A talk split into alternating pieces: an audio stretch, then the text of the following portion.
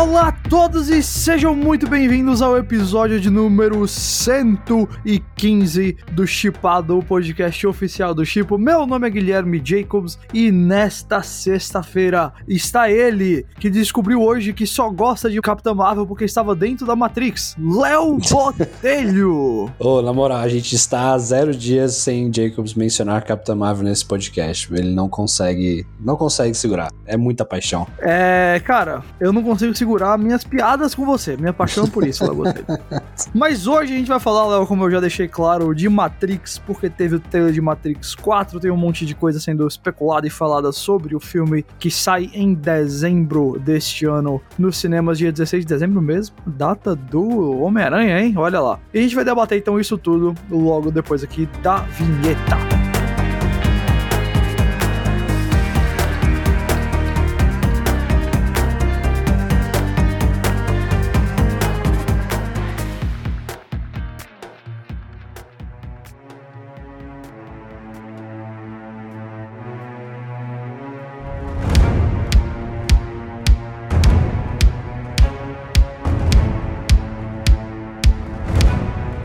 Antes de tudo, eu queria saber hum. o que, que, você vai assistir primeiro: Homem-Aranha ou Matrix 4? O que tiver cabine primeiro, Léo.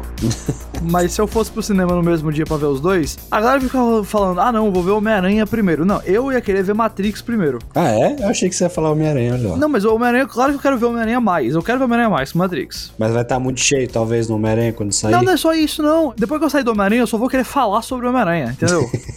Eu não quero ter que depois prestar atenção no Matrix. É isso, essa é a diferença. É um bom argumento. Vamos falar do trailer então. O que você achou do trailer? Impressões gerais aí, quais foram qual foi a sua vibe depois do trailer? Olha, eu, eu gosto muito de Matrix, não sou apaixonado assim por Matrix, mas, tipo, é um dos meus filmes de ficção científica preferido, né? Matrix é aquela coisa que, meu, acho que na minha época, na nossa época, inclusive, talvez não do Thiago, que o Thiago já é mais velhinho, né?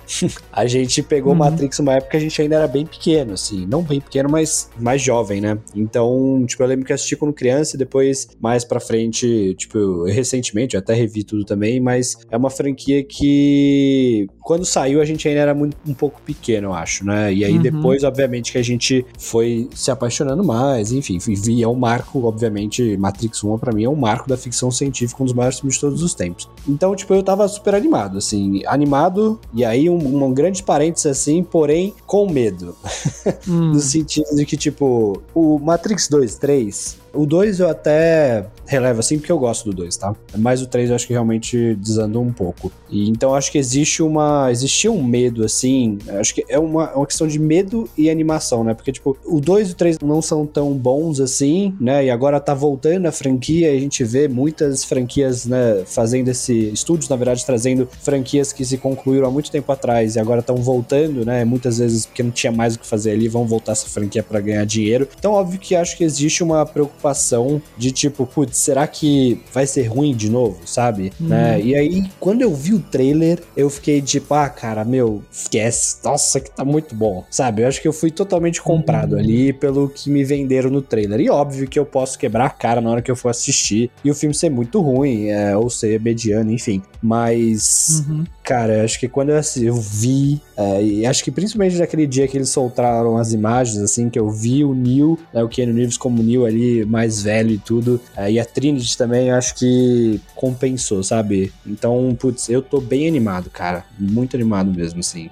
Mas com receios. Certo. Rapaz, eu. Eu tô me deixando me iludir, sabe? Eu tô tomando a pílula azul aqui. tipo, eu não confio que esse filme vai ser ótimo de forma alguma porque, assim, no sentido de que, não é nem duvidando do, da capacidade do filme nem nada, mas assim, só teve um Matrix que eu achei bonzaço, foi o primeiro. Então eu preciso. É difícil botar. É, é... é difícil você acreditar, sabe? Que eu, então, só que a questão é, tipo, o 2 e o 3, o, o Reloaded e o Revolution, é, Revolutions, eu acho que são filmes fascinantes. Eu acho que são filmes cheios de ideia, originais, criativos, ousados, muito mais do que os blockbusters modernos. Mas não são filmes muito bons, sabe? Tem muita coisa ruim ali no meio. A gente tá tratando de uma franquia que tem um filme bom. Aí o quanto dá pra confiar no novo, eu não sei. Por outro lado, o novo parece que tá sendo só um greatest hits, né? Ele tá funcionando meio que como um remake do 1, porque tem o Neo de volta como Thomas Anderson, e aí o Morpheus vai acordar ele, sabe? E tem uma, pelo visto uma nova Matrix, etc. Então não é a mesma coisa, sabe? Que expandir a história. Eles estão meio que dando, fazendo, sei lá, um remake escondido ali que dá pra você fazer, porque tem toda a ideia da Matrix sendo rebutada, etc. Backups dos personagens, enfim.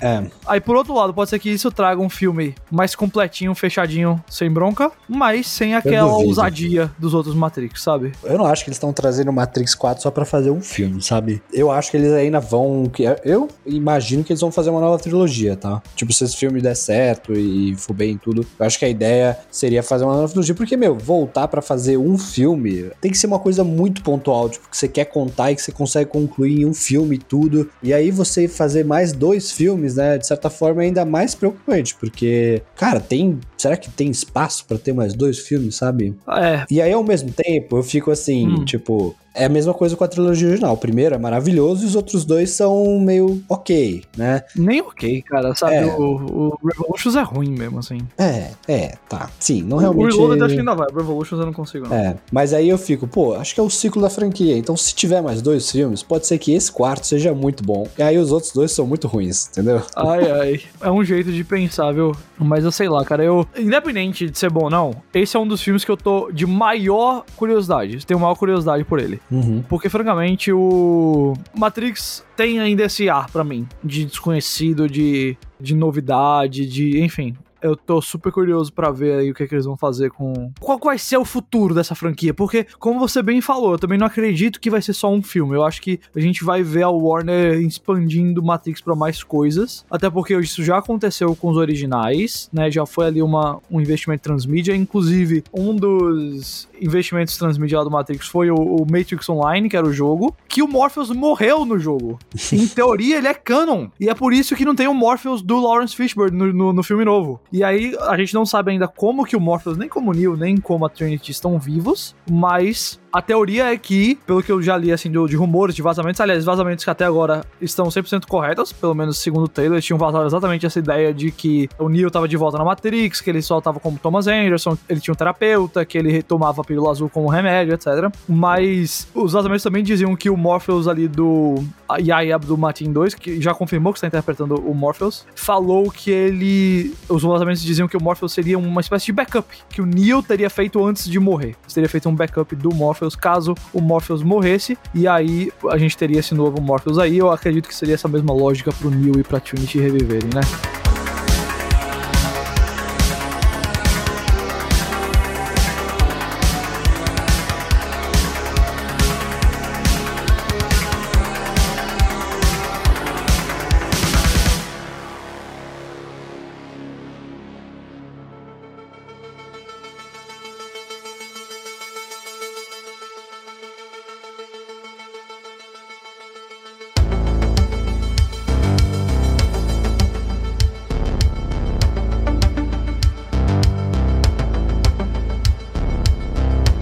Puxando já esse assunto um pouco do que pode ser a trama do filme, o Fábio Gomes, que é um querido amigo nosso aqui, ele postou uma teoria ontem no Twitter que eu achei super interessante, acho que vale até trazer aqui também, porque Hum. eu, pra minha cabeça fez super sentido, assim. Hum. Basicamente, aí, aí voltando pelo contexto, no Reloaded a gente descobre lá que o Neo é o sexto escolhido, que isso era meio que uma falha preposital da Matrix pra meio que dar esperança pra humanidade, né? Pra dar aquele gostinho, mas depois tirar da gente. É. Então, tipo, e aí no final ele morre, né? Ele se sacrifica lá naquela luta com o agente Smith e, e pede a paz lá entre os humanos e as máquinas, mas no fim meio que naquela última cena que a gente tem ali no Matrix, que é o oráculo conversando, a oráculo conversando com o arquiteto, né? Que basicamente, tipo, eles conversam ali, putz, será que vai ter um novo escolhido no futuro? Ah, vamos ver, a gente acredita que sim. E aí o que a gente vê no trailer, né? E aí nos dias atuais, digamos, no universo de Matrix, é que o Neo continua na Matrix, né? O Neo, desculpa, não. Thomas Anderson continua na Matrix. E aí continua, inclusive, tendo uma vida muito boa ali, né? Você vê na banheira, tipo, ele tem um estilo de vida muito mais, digamos, recompensado, uhum. assim, né? E uhum. aí essa teoria do Fábio, ele diz justamente que provavelmente as máquinas deram algum tipo de recompensa, assim, pelo papel dele na história toda, que foi, tipo, ter uma vida confortável e recompensada dentro da Matrix, né? E aí justamente a, o psicólogo ali do Neil Patrick Harris, né, que usa até uma cor azul, assim, que representa as, as pílulas azuis, né, para o Thomas ficar sempre dentro ali do, do universo da Matrix, né, não saber a verdade sobre o que tá acontecendo, e aí em algum momento do trailer o que vai acontecer é que ele vai acordar, e aí ele vai começar a despertar seus poderes aos poucos, vai começar a se lembrar quem ele é e tudo mais, da mesma forma que a Trinity, acho que também deve seguir algo parecido, assim, então,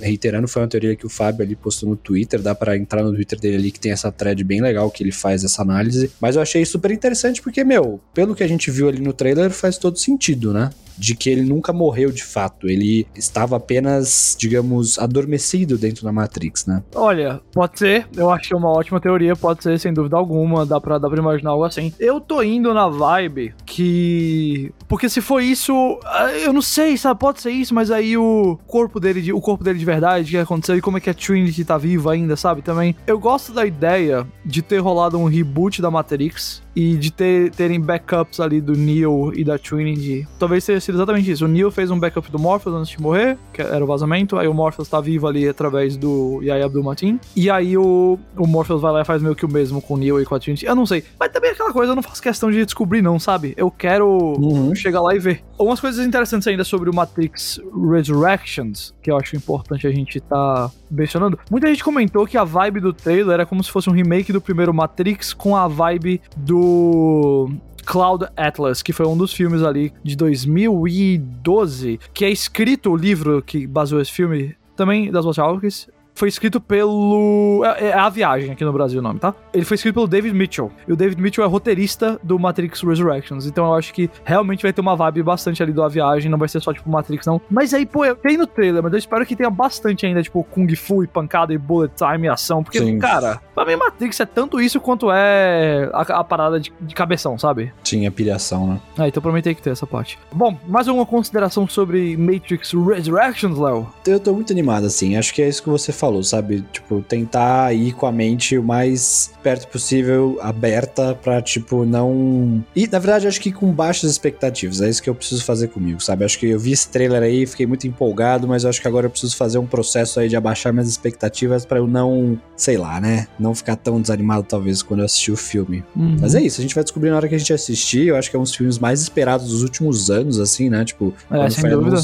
quando foi anunciado foi, tipo, uma loucura. Então, cara, e e uma coisa que até que você tinha falado, acho que vale até pontuar, eu acho que existe todo o desejo aí da Warner de crescer essa, tipo, Matrix é uma, uma grande franquia dentro, assim, do estúdio, e que estava, né, tecnicamente morta, assim, porque já tinha acabado os jogos também e tudo mais, então, tipo, voltar agora, ainda mais com essa questão de HBO Max e tudo, meu, eu não duvido nada não dos caras chegarem e falar, ah, vai ter um spin-off de não sei o que, de Matrix, etc e tal, sabe? De uhum. realmente expandir esse universo para outras mídias, outros tipos de conteúdo também. Mas vamos ver. Ainda então, nesse podcast hoje, vamos aproveitar aqui para falar de algumas outras coisas legais que a gente. É, teve bastante coisa essa semana também, né? É uma semana bem, bem cheia no mundo do entretenimento. Você chegou a ver o trailer, Léo, de Missa da Meia-Noite da Netflix? A série lá do pessoal Mas de. Nem maluco. Nem maluco que eu vou ver esse trailer. Por que não, cara? Mas não é, não é daquele pessoal do. Qual que é o nome daquela casa? Daquela. Isso, do Mansão de Residência Rio, exatamente. É. É, exatamente. Não, nem louco. Ah, Léo.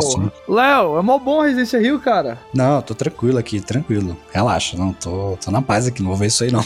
Eu falar que eu acho que é uma das séries que eu mais quero ver no ano todo, viu?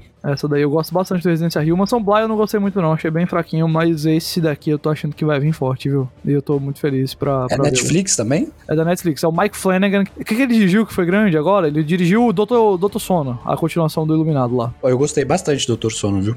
Nossa, adorei. E agora ele tem esse, essa nova série que vai ser uma minissérie, né? Ele tem esse, essa parceria bem forte com a Netflix e vai ser a terceira produção de série dele lá e eu acho que essa vai ser bem forte. Ele não tá atribuindo ela a, a série lá Maldição, né? Maldição Residência Rio, Mansão Bly. É uma coisa diferente. E tá com a vibe bem assustadora mesmo, tá com a vibe bem pesada. Aliás, falando em assustador, eu assisti Maligno, o filme novo do James Wan, de Invocação do Mal. Não, não procurem nada sobre esse filme, tá? Se vocês forem ver. Tipo, evitem. Os trailers são muito bons porque os trailers não mostram nada e é melhor que você vá ver assim. Só se prepare para ser completamente perturbado da cabeça, porque é o que acontece. Você não é de terror, né, Léo? Depende do estilo show. Tipo, eu sou de terror, tipo, filme Halloween, assim. Eu amo Halloween. Você gosta de slasher, coisa que não tem condição É. natural e tal. Tipo, agora se você colocar esses Annabelle, esses espíritos aí atrás de gente, aí eu tô fora. Ou terror psicológico eu gosto bastante, assim, né? Um, esse terror da última década, assim, a bruxa, Corra. Hereditário, você curtiu? Você viu Hereditário? Ou não? Pô, Hereditário eu sou. Mano, apaixonado por esse filme. Então não é só não é questão de sobrenatural, é a pegada do filme, né? É, é pegada do filme, eu acho. Eu acho que você devia dar uma chance pro Maligno, então. Sem entrar em mais spoilers, mas eu acho que você devia dar uma chance. Você vai sair em alguma plataforma? Será ou só sair nos cinemas? Aqui no Brasil, cinema. Estados Unidos é cinema e HBO Max hoje, sexta-feira, que a gente tá gravando.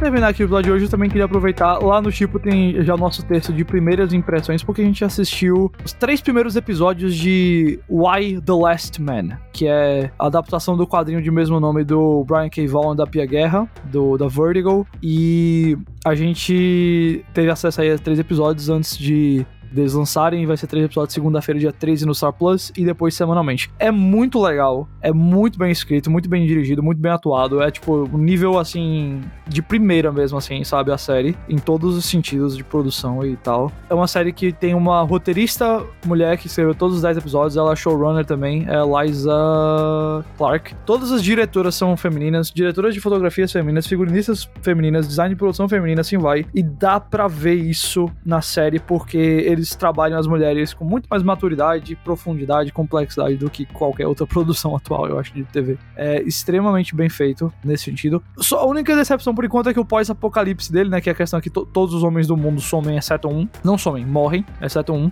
A única coisa meio decepcionante é que eles ainda não exploraram isso como algo único pro apocalipse deles. Tipo, o apocalipse deles é meio que podia ter sido qualquer outra coisa. Podia ser uma pandemia, podia ter sido um sumiço, qualquer outra coisa assim, e dava pra você meio que fazer essa mesma história. Então eu tô esperando o momento que eles vão ainda entrar um pouco mais nessa temática de uma forma, vamos dizer assim, sociológica. Mas vale muito a pena ver. Se você tem Star Plus, segunda-feira entre três episódios, primeiras impressões sem spoilers, já tá lá no chip.com.br. E a gente vai encerrando por aqui então. Eu queria já agradecer vocês todos pela audiência, convidar que vocês entrem no chip.com.br ou no nosso aplicativo e também sigam o arroba Chip Oficial nas redes sociais. Quarta-feira a gente tá de volta com mais What If. Léo, obrigado não como sempre e até lá.